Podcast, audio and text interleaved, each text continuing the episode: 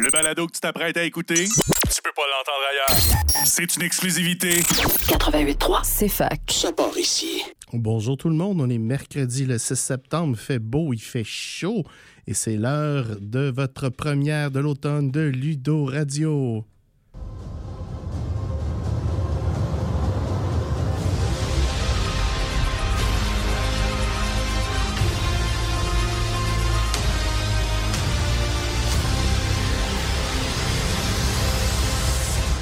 Alors bonjour tout le monde, bon début de session à tous ceux qui la commencent. Euh, c'est le retour de Ludo Radio, la petite euh, émission qui auparavant était une demi-heure de discussion de jeux de société et maintenant, à partir d'aujourd'hui, c'est une heure à tous les mercredis midi. Ben oui, Al, on s'était tellement ennuyé, on a plus de contenu que jamais, puis on va s'y mettre euh, à plus aussi, Al, si on n'est pas tout seul dans le studio aujourd'hui. Effectivement, je vous, avez reconnu Alexandre Racine si vous nous écoutez, mais l'année passée, à la fin de la session, on a eu des invités récurrents, notre directeur des communications, notre directeur des activités au CGRSS, Hugo Parent et Nathan Saint-Pierre, qui ont tellement bien fait ça qu'on a décidé qu'on les apportait. Bonjour Al, ravi de te revoir, ravi d'être enfin un membre un peu plus permanent ici euh, à Ludo Radio. En effet, bonjour Al, je suis heureux de pouvoir faire partie de l'équipe en fait cette année. Et oui, moi, je, je te dis mon nom, Alexandre Bélanger. Tout le monde m'appelle Al parce qu'on est deux Alexandre. Puis ça devient mêlant dans le club, on n'est pas mal plus que deux en oui, fait. euh, oui. La radio aussi d'ailleurs, bonjour Alexandre et Alexandre. Ben oui, nos, nos directeurs de programmation et directeur général de la radio, respectivement. Mais bon, c'est facile. T'es pas sûr? Appelle Alexandre. T'as des bonnes chances. bien partout. Donc, cette année, nouveau concept, un petit peu. Euh, vu que c'est plus long, on fera pas ce qu'on faisait avant, c'est-à-dire un jeu sur la table puis des coups de cœur. Mais chacun de nos animateurs, cette, cette année, va avoir la responsabilité de faire une petite chronique qui touche principalement le monde du jeu de société, le gaming, ces trucs-là. Et éventuellement, des fois, on va faire des petites excursions ailleurs. Donc, moi, je reste l'animateur. Je vais faire toujours une petite chronique. Je vais toujours vous parler de nouvelles. Et chacun de mes co-animateurs cette année va avoir une chronique spéciale. Mais bon, hein, ça fait longtemps qu'on ne s'est pas vu. Donc, on va commencer avec les nouvelles de l'été.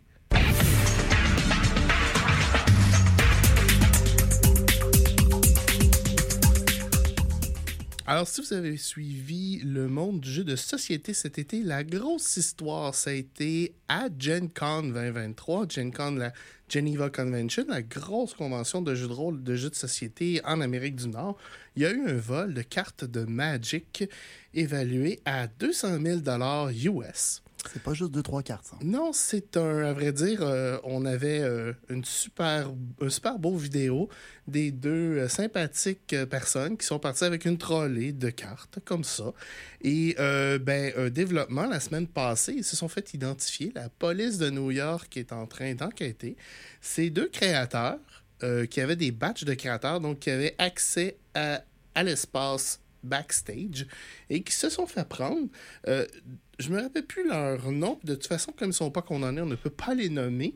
Mais si vous allez chercher le jeu Castle Assault, qui est un très mauvais jeu selon BGG, euh, qui a été publié il y a très longtemps, vous allez savoir de qui on parle. Autre nouvelle, euh, on parle maintenant de, de, de BGG. Aujourd'hui, euh, mon ami Nathan va en parler, mais BGG offre une nou- nouvelle fonctionnalité depuis quelques semaines.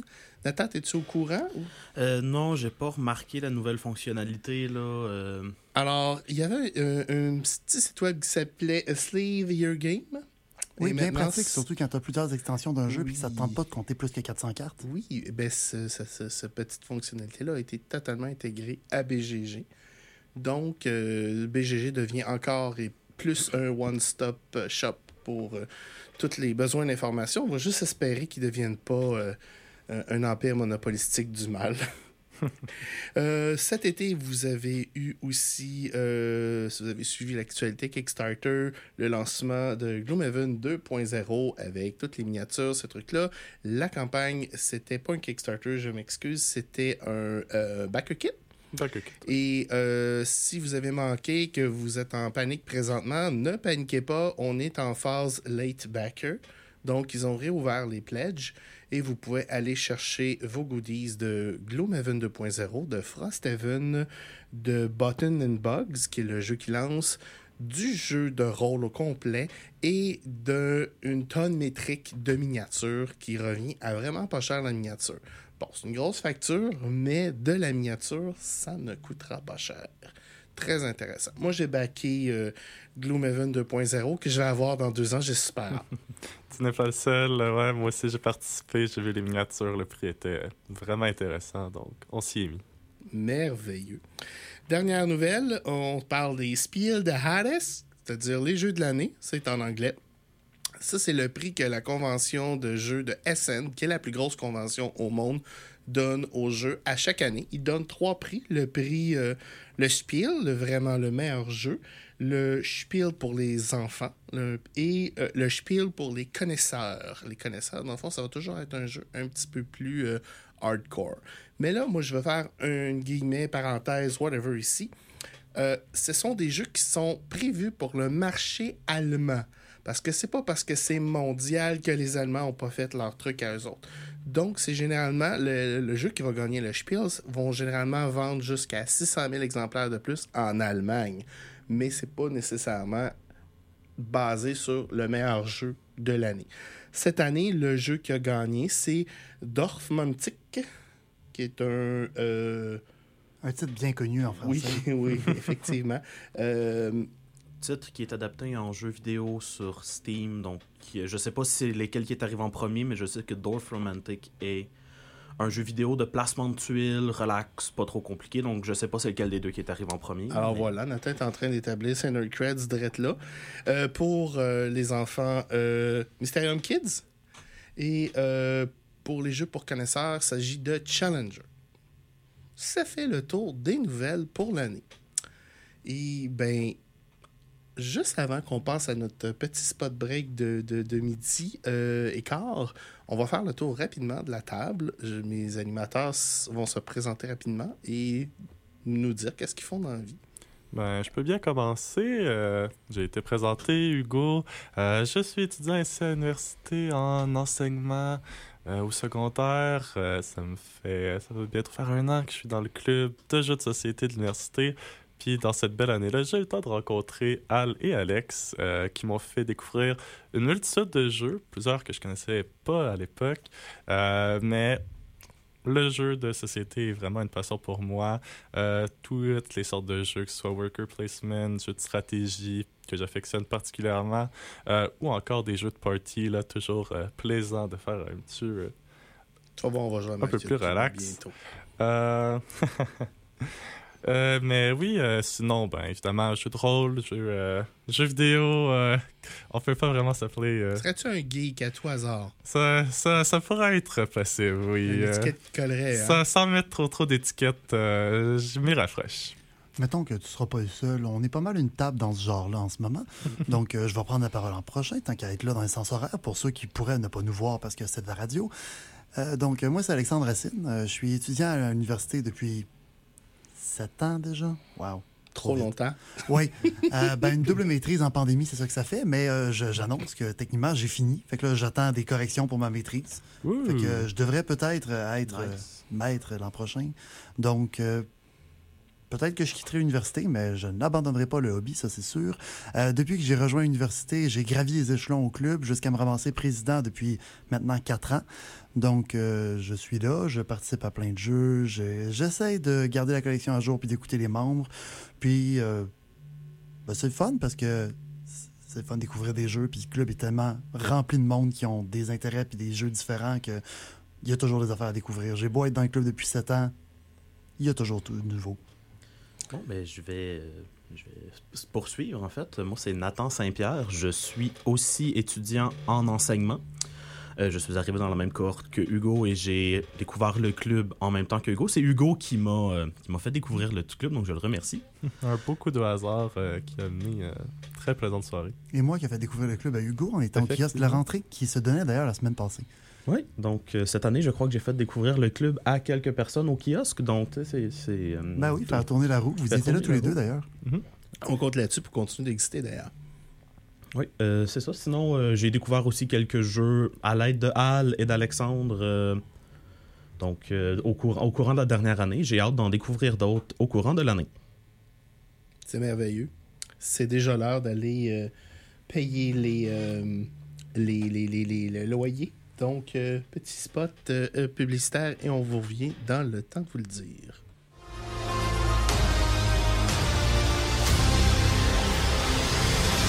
Et non, la madame a menti, c'est pas 30 minutes de musique, c'est 30 minutes de jeu de société. On Ah. vous confirme que ce sera 30 minutes sans pause quand même. Et oui. Donc, Monsieur Racine, Yes. Ben, malgré ce que tu as dit tout à l'heure, euh, moi, j'aimais bien l'ancien concept. Puis euh, ça donne que c'est ça cette semaine. On a un jeu sur la table. J'ai décidé d'emmener un jeu quand même, puis d'en parler pendant un bout. Des traditions à la poudre. Ouais. Yes. Ben, c'est ça que ça donne d'avoir fait une vingtaine d'émissions l'an passé. hein. On s'attache à ça, ce concept-là. qu'est-ce que tu nous présentes cette semaine, Alex? Ben, euh, cette semaine, en fait, grâce au dernier achat de club, j'ai réussi à convaincre les officiers et les membres de voter pour un nouveau jeu que j'affectionne beaucoup qui s'appelle Mystic Vale et qu'on vient juste de se procurer. Donc, euh, tant qu'à en avoir vanté ses euh, mérites, j'ai décidé que j'allais vous en parler parce que personne autour de la table ne connaissait le jeu avant que j'en parle. En effet. Puis on s'est même payé la Essential Edition, qui est le jeu de base de les trois premières expansions. Tout à fait. Ben, c'était revenu intéressant. Puis, euh, liste du rangement pour, fait que c'est le fun. Donc, euh, je vais vous parler de ce jeu-là. Donc, euh, Mystic Vale, on va plugger des termes tout de suite qu'on va expliquer plus tard dans l'année. C'est un jeu de engine building, mais avec un gros astérix que je vais revenir plus tard, et de push your luck. C'est les deux mécaniques principales. La mécanique de push your luck, euh, c'est assez self-explicit. Je pense pas qu'on va vraiment en parler per se. Mais en gros, c'est que tu peux pousser une action jusqu'à ce que ça marche plus puis que tu perdes ton tour. Donc, euh, ces deux mécaniques-là sont fondamentales dans le jeu où vous représentez des druides qui veulent réparer une forêt qui a été euh, maudite par un roi euh, fâché. Donc, euh, pour pas que ça dégénère, vous allez euh, régler le problème de la nature en accumulant des points de nature. Donc, vous aurez deviné la mécanique principale du jeu, accumuler des points. Est-ce que je surprends quelqu'un? Oh, Un jeu des dans points lequel on accumule des points. Je tombe en bas de ma chaise. Euh, Fais attention, ça fait du bruit. Bon, donc, pour y arriver, vous allez prendre votre deck de base qui euh, contient 20 cartes. Par contre, je dis 20 cartes, je mens légèrement, puisque c'est là que le gros astérix arrive. Votre deck de base, c'est 20 sleeves. Pour ceux qui sont moins familiers avec le terme sleeve, c'est c'est une pochette qu'on met autour d'une carte pour la protéger et contenir un, la un carte. manchon en bon français. Merci bien, le terme exact. Wow. Donc, euh, votre main de 20 manchons euh, contient donc euh, 20 bases de cartes, puisque ces cartes-là se verront modifiées tout le long de la partie. Ces 20 bases de cartes-là contiennent des symboles qui peuvent être l'énergie pour acheter des cartes, puisque, comme dans tout engine building, il y a moyen d'acheter des améliorations. Et euh, il y a aussi un symbole rouge, d'arbre rouge en fait, qui est le symbole désolation. Ce symbole-là est le symbole le plus important pour le principe de push your luck. Pour bien imager, vous avez une carte de base et tout ce que vous allez ajouter de de- d'upgrade, de, mise à jour dedans, ce sont des cartes en polycarbonate transparentes euh, ou pratiquement transparentes, dépendamment de... Puis il y a un endroit sur la carte où vous allez avoir un, un boost. Et c'est ce boost-là, dans le fond, que vous allez euh, insérer là, dans votre carte, là, qui va changer, dans le fond, la composition d'une de, vos 20 cartes de base. Donc, si je comprends bien, plus que tu upgrades ta carte, entre guillemets, plus que lorsque tu la joues, tu vas avoir d'effets. C'est ça. En gros, tous les effets sur la carte vont s'activer en même temps.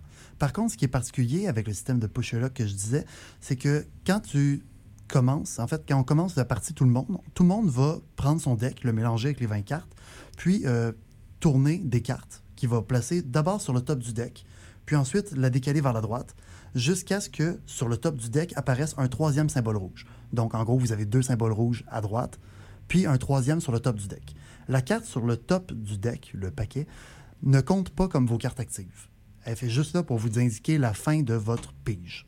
Donc, c'est pas tout le monde qui aura le même nombre de cartes.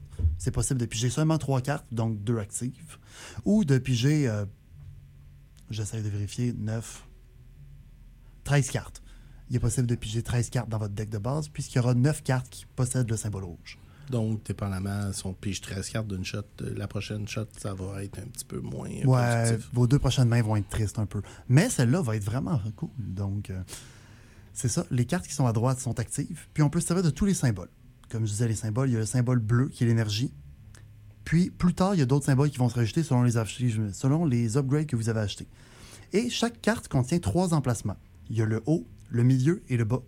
Et dans votre deck de base, les cartes contiennent seulement un emplacement occupé, qui peut être en haut, au milieu ou en bas. Et en même temps, il y a aussi une bonne majorité de vos cartes qui contiennent aucun. Donc la carte est complètement, je dire blanche, mais techniquement c'est verte, terme nature. Yay. Euh, donc complètement verte. Ce qui veut dire que vous pouvez mettre des upgrades partout si elle est complètement verte ou sur les deux espaces pas occupés si elle est occupée quelque part. Donc, comment ça se passe un tour à Mystic Vale? Donc, une fois que tout le monde a étalé ses cartes jusqu'à voir apparaître un troisième symbole rouge, le premier joueur, déterminé par un jeton au hasard, il y a, il y a quatre jetons, puis on se passe chacun un jeton qu'on flippe en même temps, puis celui qui a l'étoile est le premier joueur. Une étoile, ouais. Donc, euh, le premier joueur va faire son tour. Quand tu commences ton tour, tu as deux options. Jouer ton tour normalement ou pousser ta chance. Si tu pousses ta chance, tu prends la première carte qui est sur le top de ton deck et tu la tasses à droite vers tes cartes actives. Ce qui fait que tu dois flipper une autre carte puisque la première carte de ton deck doit toujours être visible. Si c'est pas un autre symbole de désolation, t'es correct. le symbole de désolation, c'est le symbole rouge. Oui, c'est ça, le symbole d'arbre rouge mort. Donc, si c'est pas un symbole de désolation, t'es correct. Tu peux encore, as encore les deux options de jouer ton tour ou continuer de pousser. Si par contre tu flippes un quatrième symbole rouge de désolation, tu perds ton tour. Complètement. Donc à ce moment-là, tu ramasses toutes les cartes que tu as flippées à droite, tu les mets dans ta, ta défausse en français, et euh, tu passes au prochain tour.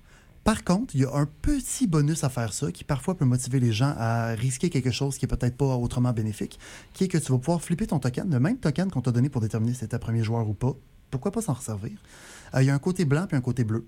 Puis si tu bosses, si tu flétris, je crois qu'il est le terme qu'il utilise, trop de désolation, euh, tu flippes ton token bleu sur le côté bleu.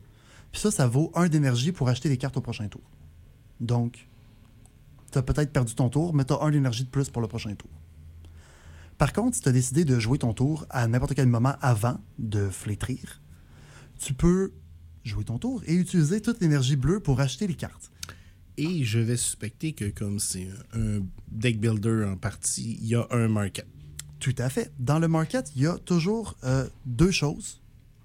D'abord, il y a les, euh, les Fertile Soil, qui sont des cartes de base.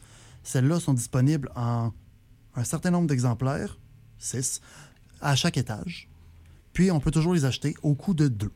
Donc, on va avoir des Fertile Soul, soit qui peuvent être en haut, dans le milieu ou en bas de notre, euh, notre manchon. Donc, si tu prends un manchon qui est en ce moment complètement vert, tu pourrais mettre trois Fertile Soil dessus puis avoir une très, très Fertile Soil. Mon petit doigt me dit que c'est de la, de la, monnaie pour acheter. Euh, Tout à fait. Les cartes gratuites, souvent dans les deck builders comme ça, c'est euh, de la monnaie justement pour pouvoir acheter les meilleures cartes plus tard. Et celle-là ne fait pas exception. Elle coûte deux de mana, d'énergie. Et à chaque fois que tu la joues par la suite, t'en donnes un. Donc, c'est ça qui est ça.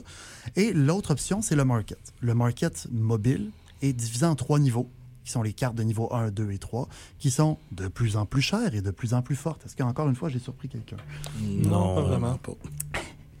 Donc, ces cartes-là vont être euh, au hasard, selon, euh, selon leur force. Il vont y en avoir trois en tout temps de chaque niveau qui vont être affichés. Donc, il y a toujours moyen d'acheter une de ces trois cartes-là, ou plusieurs. Dans les règles du jeu précises, il est dit qu'on ne peut acheter que deux euh, améliorations, deux cartes, si tu veux, mhm. que tu mets dans ton manchon par tour. Donc, si tu veux acheter deux Fertile Soil, tu peux. Mais si tu veux acheter euh, une carte de niveau 1 puis un Fertile Soil, tu peux aussi. Mais tu peux pas prendre une carte de niveau 1 et deux Fertile Soil. Tu as juste le droit à deux, même s'il te resterait de l'énergie. C'est une euh, règle que j'avais oubliée la dernière fois. Ça vaut la peine donc de maximiser ton achat. Tout à fait. Puis il y a des cartes qui peuvent être très intéressantes parce qu'elles donnent des symboles supplémentaires. Parce que là, j'ai parlé de deux symboles de base, le symbole de désolation et le symbole d'énergie, mais il existe une pléthora d'autres symboles. Un petit peu principe Terraforming Mars ou Arc Nova, où on peut faire des points sur ça, puis ça peut être des prérequis? Euh, J'irais pas dans ce sens-là, en fait. C'est des nouvelles ressources que tu peux dépenser autrement. OK. Euh, il y a un symbole qui est un, euh, ben, le point de victoire. Personne n'est surpris là-dessus. Un petit symbole vert en forme de pentagramme, plus ou moins, bouclier. Bon, ça, ça c'est les points de victoire. Et c'est aussi un élément super important puisque leur nombre détermine la fin de la partie. Donc la, la partie se termine quand tous les points de victoire ont été claims.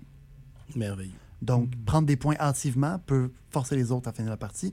Donc, les cartes qui donnent des points sont vraiment bonnes. Et les autres ressources sont euh, un symbole de casque qui fait rien en lui-même, mais qui a beaucoup de, de cartes qui y réfèrent.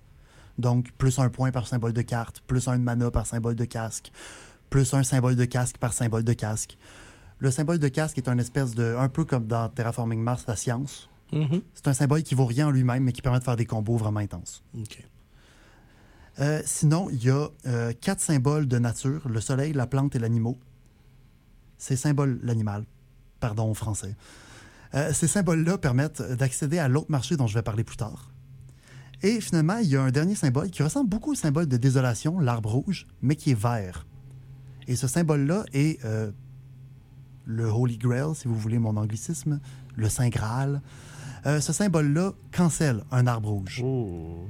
Voilà. Donc, si vous voulez, si vous êtes un fanatique de pousser votre lock puis de jouer tout votre deck à chaque fois, si vous pouvez avoir suffisamment d'arbres verts, vous pouvez compenser vos arbres rouges puis être capable de jouer 10, 15, voire même vos 20 cartes à chaque tour. Si Aaron Jesus le veut. Oui. Ou si tu as bien prévu tes cartes. Parce que si tu as réussi à mettre ton arbre vert sur la même carte que l'arbre rouge, Oui, j'ai elle se cancelle par elle-même. Effectivement.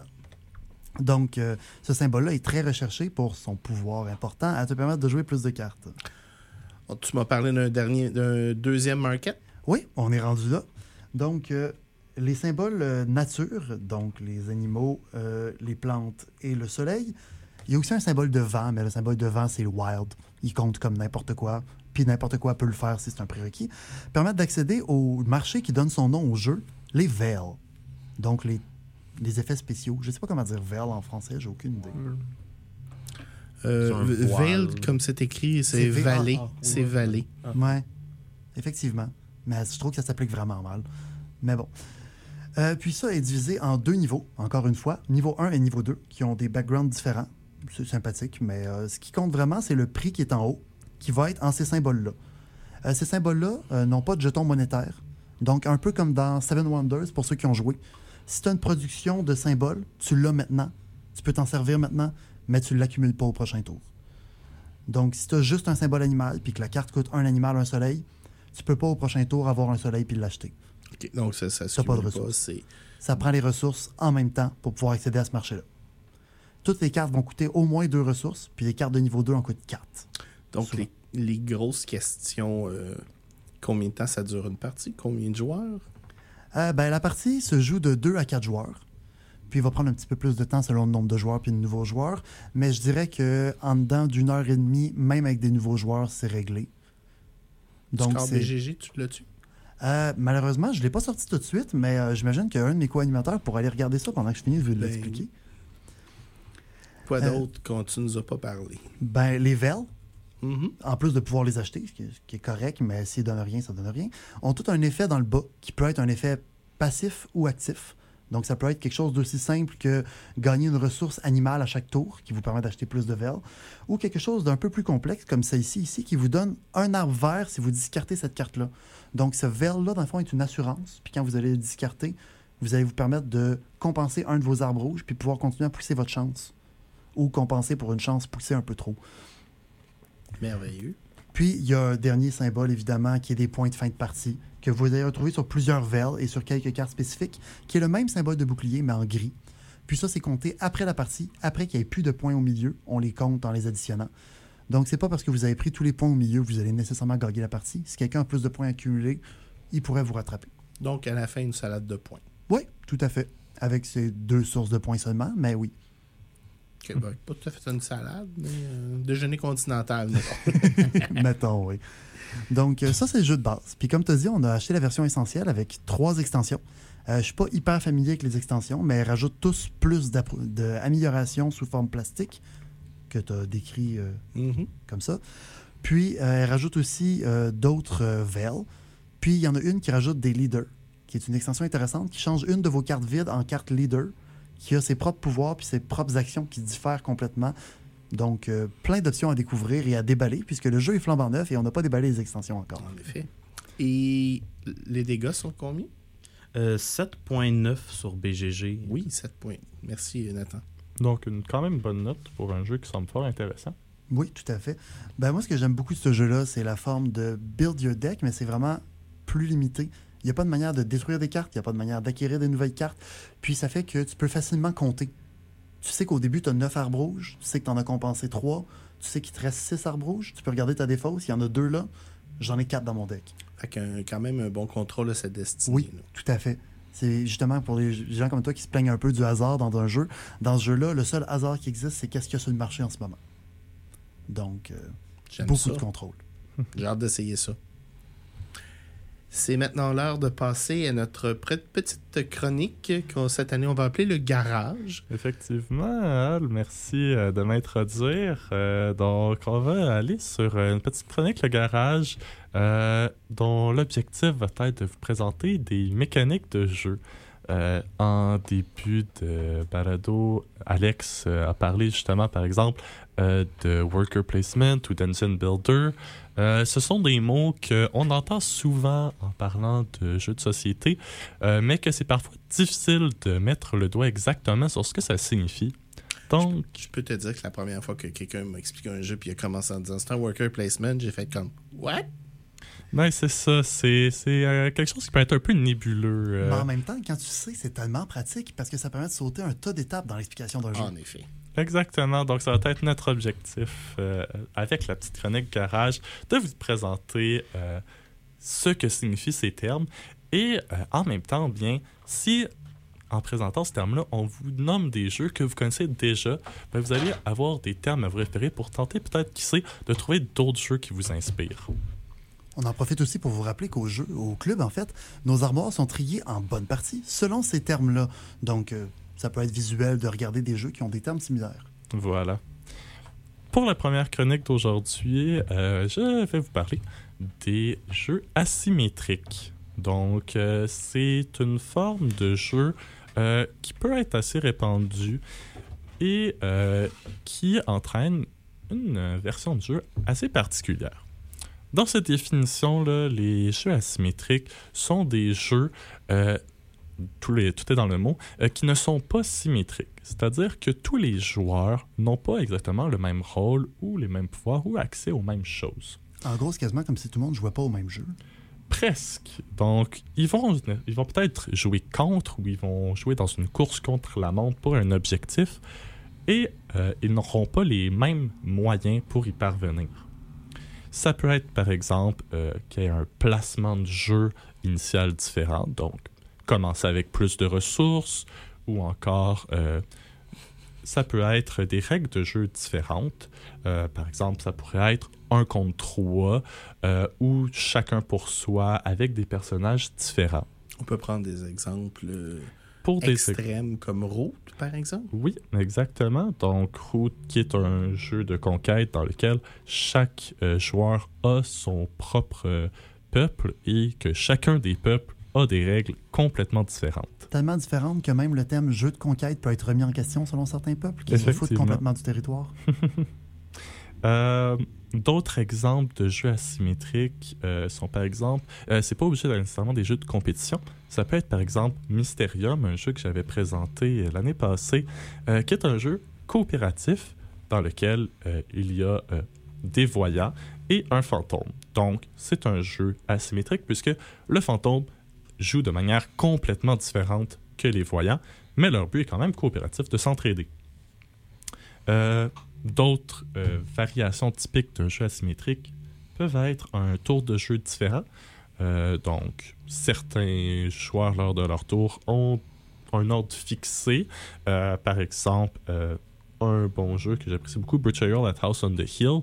Si, par exemple, il y a des adversaires, les adversaires jouent toujours en dernier lors d'un tour. Donc, ça peut ça influe sur les agissements des autres.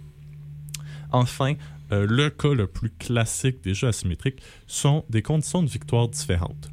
Donc, si par exemple euh, vous, euh, vous jouez à Roots, c'est chacun pour soi et tout le monde va avoir sa propre condition de victoire. Ça va être une course contre la montre ou contre les autres joueurs pour tenter d'arriver le plus vite possible à gagner. Euh, Un peu comme les objectifs secrets qu'il y a dans beaucoup de jeux. Sauf qu'au lieu d'être un petit bonus à la fin, c'est toute la game. exactement. Je, moi, je pense à deux exemples là, frappants. euh, les jeux War of the Ring puis Rebellion. Euh, War of the Ring, c'est essentiellement, euh, vous êtes euh, soit euh, Sauron et ses armées de méchants ou la Compagnie de l'Anneau. Euh, bon, vous n'êtes pas en, tant que Compagnie de l'Anneau capable de tenir tête militairement à Sauron. Que votre but, c'est de détruire l'anneau. Euh, puis de pas vous faire prendre dans, par les conquêtes militaires. Puis, ben, Sauron, lui, c'est juste de conquérir le monde. Même chose avec Rébellion. Rébellion, vous pouvez être soit la, la Rébellion ou l'Empire. Euh, L'Empire, euh, dans le fond, militairement, sont presque pas arrêtables. La Rébellion a très, très peu de ressources, donc il faut vraiment qu'ils choisissent leur combat. Mais la Rébellion, leur but, c'est d'attendre que l'horloge fasse le tour. Ben, Parce qu'après un certain temps, le monde sont tannés de l'Empire, puis il y a un soulèvement général. Puis ben, on peut s'aider en explosant l'étoile de la mort ou en, en faisant des conquêtes comme ça. D'ailleurs, c'est un jeu que j'ai bien hâte de pouvoir jouer avec un de vous trois. Et qu'on a au club avec l'extension qu'on a vraiment eu pas cher cet été. Oui, donc euh, pour donner plus d'exemples à nos auditeurs, euh, des jeux asymétriques typiques euh, sont justement par exemple War of the Ring, mais il y a aussi Mysterium que j'ai nommé, Vast, un jeu un peu de chat et de souris où chacun court après un autre personnage dans le but de se vaincre entre eux. Je dirais même un jeu roche, papier, ciseaux. Ouais, en effet, c'est euh, Puis c'est les mêmes créateurs que Root de mémoire qui ont fait Oui, Vast. C'est donc, ça. euh, Ils aiment, ils aiment ça, l'asymétrique, eux autres. Puis ce jeu-là est significativement plus simple. Donc, c'est pas parce que c'est asymétrique que c'est nécessairement complexe comme les jeux que Al a nommés. En effet, donc c'est pas nécessairement ça- asymétrique n'est pas nécessairement un terme pour complexe. Euh, Mysterium, qui est un jeu relativement simple, coopératif, euh, mais qui reste malgré tout asymétrique, Euh, ou encore euh, un jeu un peu différent, Betrayal at the House on the Hill, euh, qui est parfois asymétrique euh, Parfois coopératif. et parfois coopératif. Donc Et très euh, narratif. très très narratif. Parce qu'on peut, jeu on peut retrouver de la symétrie soit dans, dans à peu près n'importe quel type de jeu, que ce soit stratégique, narratif, un dungeon crawler, euh, etc., etc. là.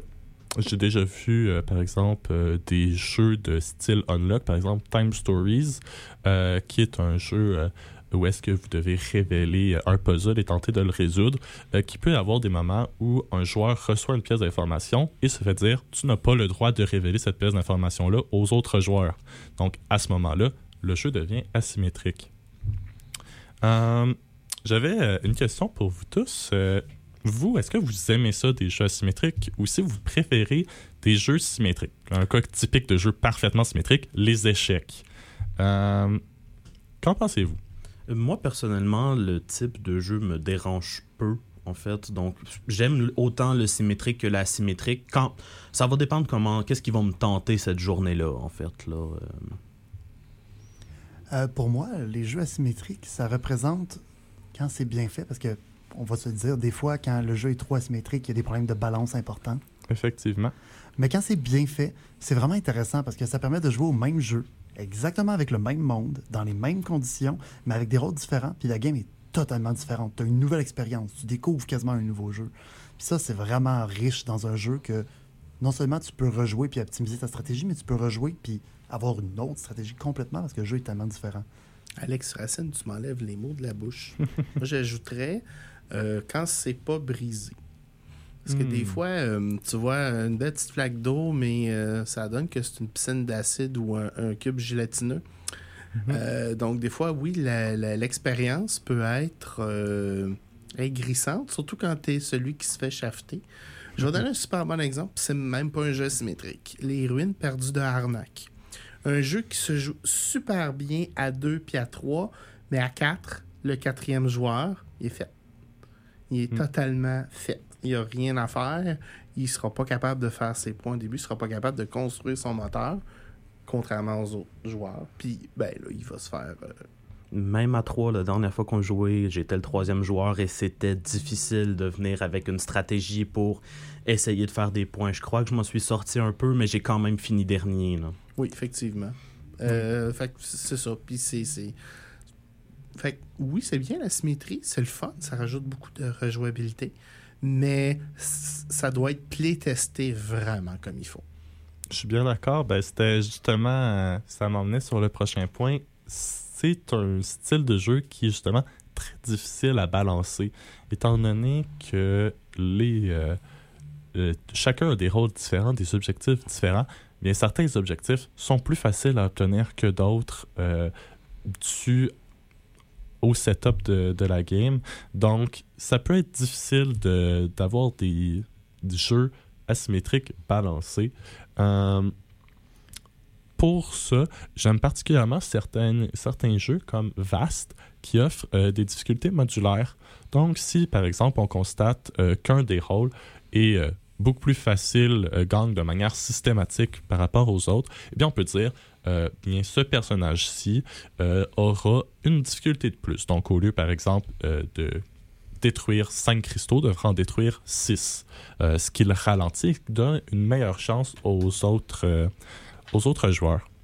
Est-ce que euh, lorsque vous jouez à des jeux asymétriques, euh, vous, vous euh, soit modulez la difficulté des joueurs ou vous faites des règles maison pour dire bien, on a constaté que ça c'est moins intéressant, donnons-leur un petit bonus de plus. Ben, un des seuls exemples que j'ai dans ce domaine-là, c'est euh, Villainous, qui est un jeu où tout le monde joue un vilain différent puis qui a des objectifs différents, donc qui est asymétrique par défaut. Ben oui. Euh, parfois, la solution est aussi simple que hey, on est trois, puis lui est en avance. Bon, on va varger dessus tous les deux, puis attendre de voir ce que ça donne. Donc, des fois, ça peut être tout simple comme ça. Effectivement, pour des jeux compétitifs, simplement se liguer contre un joueur qui a un avantage euh, peut très bien fonctionner pour euh, Ouais, mettre un frein Ça à ça. dépend de- de- de- du type de personnalité du joueur contre qui vous vous liguez, vous, vous liguez, par exemple. Effectivement. Il y en a qui sont vindicatifs.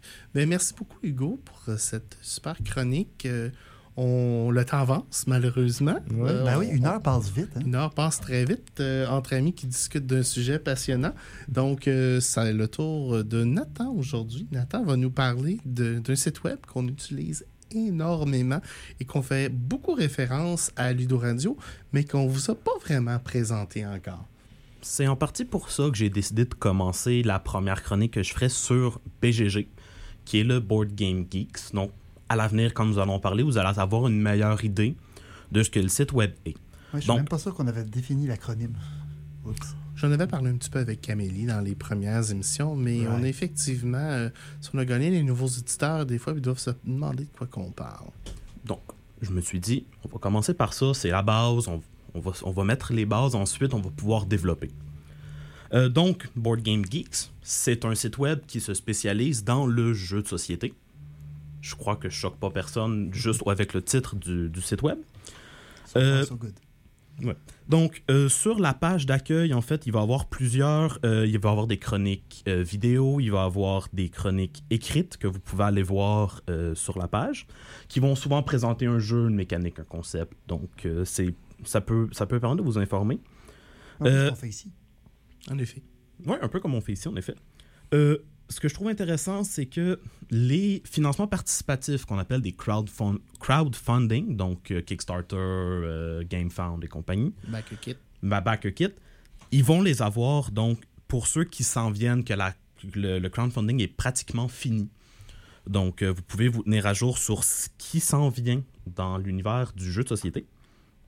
Et il y a aussi la, la partie hotness, donc c'est-à-dire les jeux du moment qui sont.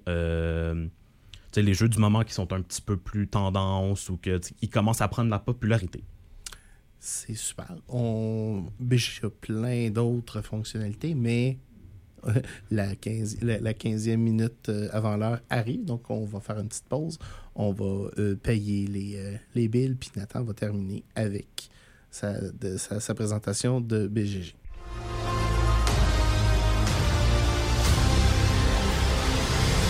On est de retour à Ludo Radio, votre émission hebdomadaire maintenant d'une heure pour discuter de jeux de société et culture geek. Et avant de vous quitter, Nathan avait commencé à nous parler du site web BGG. Nathan, tu veux-tu commencer par nous donner l'adresse complète? Euh, c'est boardgamegeek.com, donc .com, boardgamegeek.com. Vous pouvez bien sûr aller sur euh, Google, faire taper BGG, puis vous allez trouver le site immédiatement. oui, en tapant BGG dans la barre de recherche, c'est le premier site dans les, euh, dans les recommandations Google qui sort. euh. Donc, on parlait du fil d'actualité au début qui nous présentait le hotness qu'on appelle, qui nous présentait le, les- le crowdfunding, ce qui s'en venait, ce qui achevait, qui allait commencer, etc. Mais il y a plein d'autres fonctionnalités à BGG. Oui, ben, tout d'abord, il y a un système de ranking que j'ai oublié. C'était quoi en français? Je suis désolé. Le site est en anglais. Je sais pas. une gradation.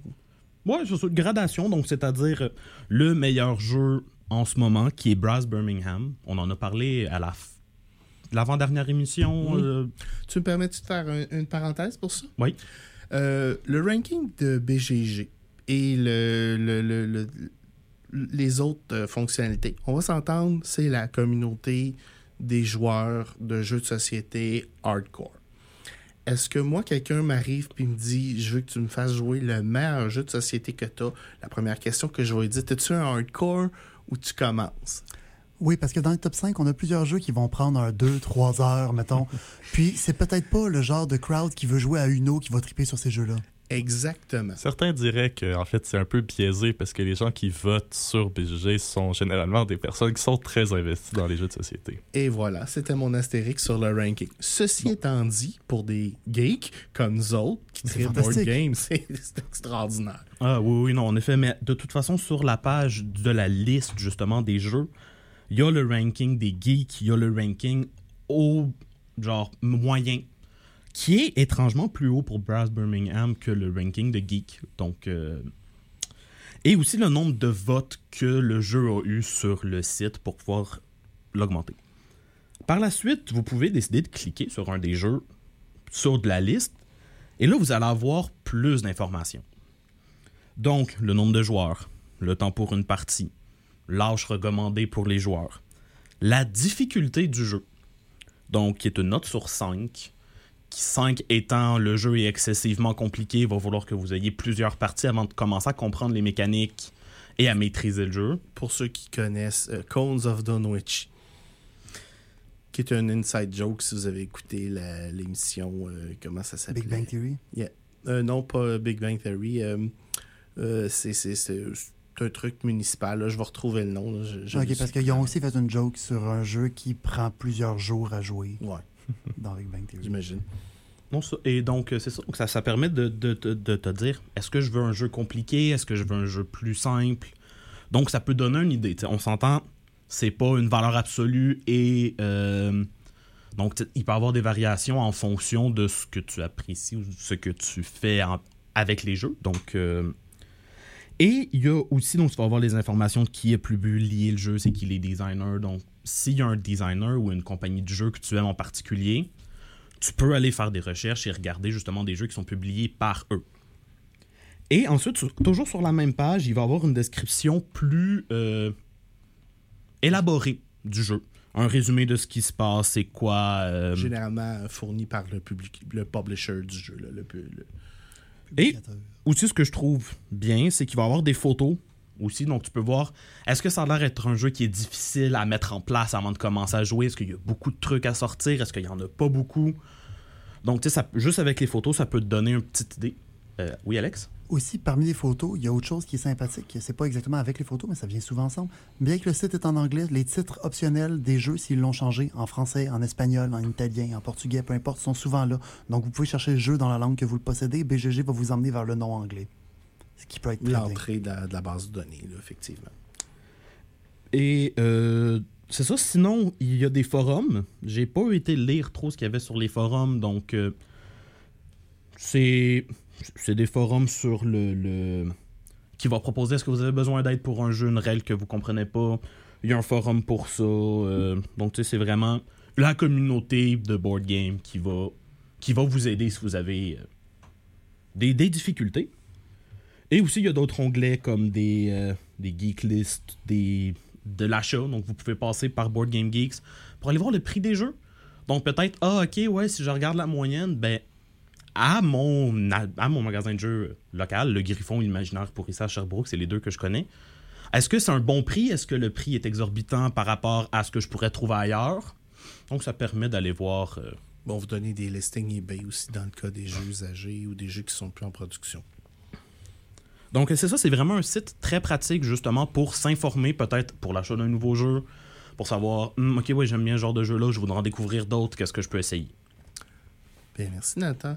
Euh, je vais faire une petite correction. C'est The Cones of Dunshire, le jeu auquel je fais référence, qui est un jeu fictif euh, inventé par un des personnages dans la série euh, Parks and Recreation, mais qui est excessivement difficile. Et dans, dans la série, il y a quelqu'un, il essaie de publier, il n'y a personne qui veut le publier, mais fait qu'il l'a publié sur le web, puis ben, il y a une espèce de cult following qui se fait, puis les gens produisent leur propre jeu.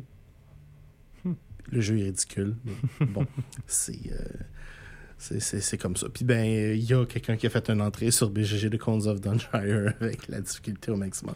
Je voulais parler aussi de la difficulté sur euh, BGG, c'est exponentiel. Fait que 1, 2, 3, la différence entre 2 et 3 est marquante. La différence entre 3 et 4 est excessive. Puis la différence entre 4 et 5, euh, c'est comme. C'est des études universitaires. C'est oui, ou un gros saignement de nez. Ils ont aussi des, des, des notes qui sont quelque part entre 3 et 4, donc c'est comme 3.6. Donc c'est plus proche que 4, donc ça va être plus dur qu'un 3, mais la différence est moins marquante vu justement qu'ils vont avec des demi. Euh. C'est ça. Mais c'est pratique de savoir aussi le, le, principe de difficulté, comment il fonctionne versus le ranking. Ben, puis le ranking, mais c'est, subjectif. Il y a eu une petite guerre entre euh, les joueurs de Gloomhaven et les joueurs de Brass Birmingham, les joueurs de Brass Birmingham ont gagné, semblerait. Oui, oui, il est encore premier. Gloomhaven est deuxième. Donc, troisième. Euh, troisième. Troisième. Le deuxième, c'est Pandemic Legacy saison 1 qui s'en vient en fin de vie d'ailleurs. Donc, euh, si jamais c'est un titre qui vous intéresse, que vous le voyez en spécial, je vous conseille fortement de l'acheter parce qu'ils sont en liquidation partout. Je l'ai acheté la semaine passée sur euh, euh, un site web que je ne nommerai pas parce que je ne ferai pas de la publicité gratuite. Mais euh, puis ben, il commence à être sold en rupture de stock là, un petit peu partout. Pour terminer l'émission, on va parler du CJRSS, hein, notre organisme parent. C'est le début de session, donc on a beaucoup de choses à annoncer. On va commencer par quelque chose qui s'est passé hier, mais que vous pourriez encore profiter, c'est-à-dire la soirée de maîtres de jeu joueurs où les maîtres de jeu potentiels pour la session sont venus parler d'une partie qu'ils allaient offrir au public. Donc, euh, tout à fait. Hier, on a eu notre soirée de réseautage maîtres de jeu, puis il y a cinq, je crois, maîtres de jeu qui ont présenté des parties. Puis, euh, il n'est pas trop tard. Si jamais vous voulez présenter des parties vous-même, nous contacter. On va la mettre sur Facebook avec le poste des places qui restent. Pour les places qui restent, pour les joueurs qui pourraient nous écouter ou les gens qui se disent mais pourquoi pas, moi ça me tente d'essayer des affaires. Il nous reste une place dans un groupe de Donjons et Dragons 5e édition, le jeu euh, le plus commun en ce moment, avec une game par Charles Baillargeon. Et il nous reste aussi deux jeux un peu plus spéciaux par euh, Félix, des jeux qui sortent un peu du moule. Le premier est encore médiéval, mais beaucoup moins fantastique qui s'appelle Song, of Sword, où vous représentez des soldats, braconniers ou autres dans un univers très très faible fantasy où n'importe quel monstre est un défi colossal qui pourrait s'avérer un problème pour votre survie. C'est un jeu où les complications sont le pain et le beurre du jeu. Donc, essentiellement, vous et dites. Dieu sait que Félix aime les complications. Oui, puis fait ça. Félix, c'est un maître des, complications. Donc, vous dites au maître de jeu ce que vous voulez faire. Puis, ben là, les dés vont décider si ça va bien ou pas. Puis, ça va bien 20% du temps. Donc, euh, un jeu challenging, innovant, qui va parler beaucoup avec le roleplay, puis qu'est-ce que vous voulez faire. Donc, ça peut être intéressant. Puis sinon, le deuxième, euh, complètement en dehors du moule, euh, Rival Schools, deuxième semestre, où vous représentez des étudiants d'écoles tout à fait ordinaires, en tout cas en surface, puisqu'en fait, toutes les écoles sont des clubs de combat ultimes, étranges, technologiques, à mort, peu importe, où vous représentez dans ces underground tournaments-là votre école pour prouver que vous êtes la meilleure école à créer des agents secrets, des espions, des assassins, des samouraïs, peu importe, en vous battant contre d'autres étudiants dans le plus grand secret. Et ça, c'était hier, mais on a des choses ce soir. Hugo, tu nous parler de ce qui se passe ce soir? Avec plaisir. Euh, ce soir, euh, nous avons notre soirée board game, euh, qui est un de nos grands classiques au club, qui va revenir à toutes les semaines. Donc, à partir de. Donc, on avait commencé la semaine passée et on continue en faire cette semaine. On est dans les salles de conférence cette semaine. On a trois belles salles de conférence où on peut rentrer plusieurs groupes, plus le local du jeu. On vous invite à venir en grand nombre, c'est vraiment le fun. Il y a plein de nouveaux jeux. Puis on achète des jeux presque deux fois par session. Pratiquement, oui. Hmm. Donc ça, venez nous rejoindre à partir de 6h, 6h30 euh, aux salles de conférence du E1. ou au local du club au sous-sol. On va s'assurer qu'il y ait tout le temps au moins un groupe là pour, par exemple, Puis ben, sortir des jeux ou de- là, effectivement. Nathan, est-ce que tu veux nous parler de l'Assemblée générale qui s'en vient le 21 septembre? Ben oui, en effet, ça. Donc, on va avoir l'Assemblée générale qui est de la paperasse administrative euh, du club. Ça doit être fait, mais euh, on vous invite en grand nombre. Donc, on, on a besoin d'avoir des participants à notre AGA. On offre de la pizza et ensuite, on va avoir des jeux de société. Donc, euh, c'est une petite heure, heure et demie de ce que, de ce que, je comp- de ce que j'avais compris. On va élire les officiers aussi. Oui, ouais, avec l'élection des officiers. euh, Et ou réélire pour ceux qui sont représents. Donc, euh, pour ceux qui ont déjà eu peur de AGA, Assemblée générale ou autre, on, on promet vraiment que c'est fini en une heure et demie. Durant les trois dernières années, je crois que ça nous a pris moins qu'une heure et quart. Oui. On fait une excellente job. Il y a de la pizza, c'est rapide, c'est le fun. Puis on fait des jeux de société après. Fait que, Mhm. Un bon moment donc, aussi si vous. venez, vous voulez venir signer votre carte de membre. Oui, on va être là pour ça puisque le membership commence. euh, Donc, année. joindre l'utile à l'agréable le 21 septembre au B1 2002 à la bibliothèque principale. C'est ça. Si vous vous demandez c'est où, là, montez au premier étage devant le U Sherbrooke. Puis euh, s'il y a une espèce de petite euh, salle de présentation là où est-ce qu'on a une belle vue sur le U Sherbrooke, c'est là. On va avoir des pancartes puis du monde qui vont vous indiquer où est-ce que ça va être. C'est déjà la fin, les amis. Faut qu'on y aille, on va se faire, on va se faire chicaner sinon. Donc, Ouais, euh, La mauvaise nouvelle, c'est qu'on va être mis dehors cette semaine. Effectivement. Donc, euh, ça nous a fait plaisir de vous, vous parler cette semaine. On vous laisse avec euh, une petite chanson de Paul Carniello qui s'appelle Je t'appartiens. Euh, bonne semaine tout le monde. À mercredi prochain. Bonne semaine. bonne- Dans tes bras, je t'appartiens. Dans tes bras, je t'appartiens. je t'appartiens.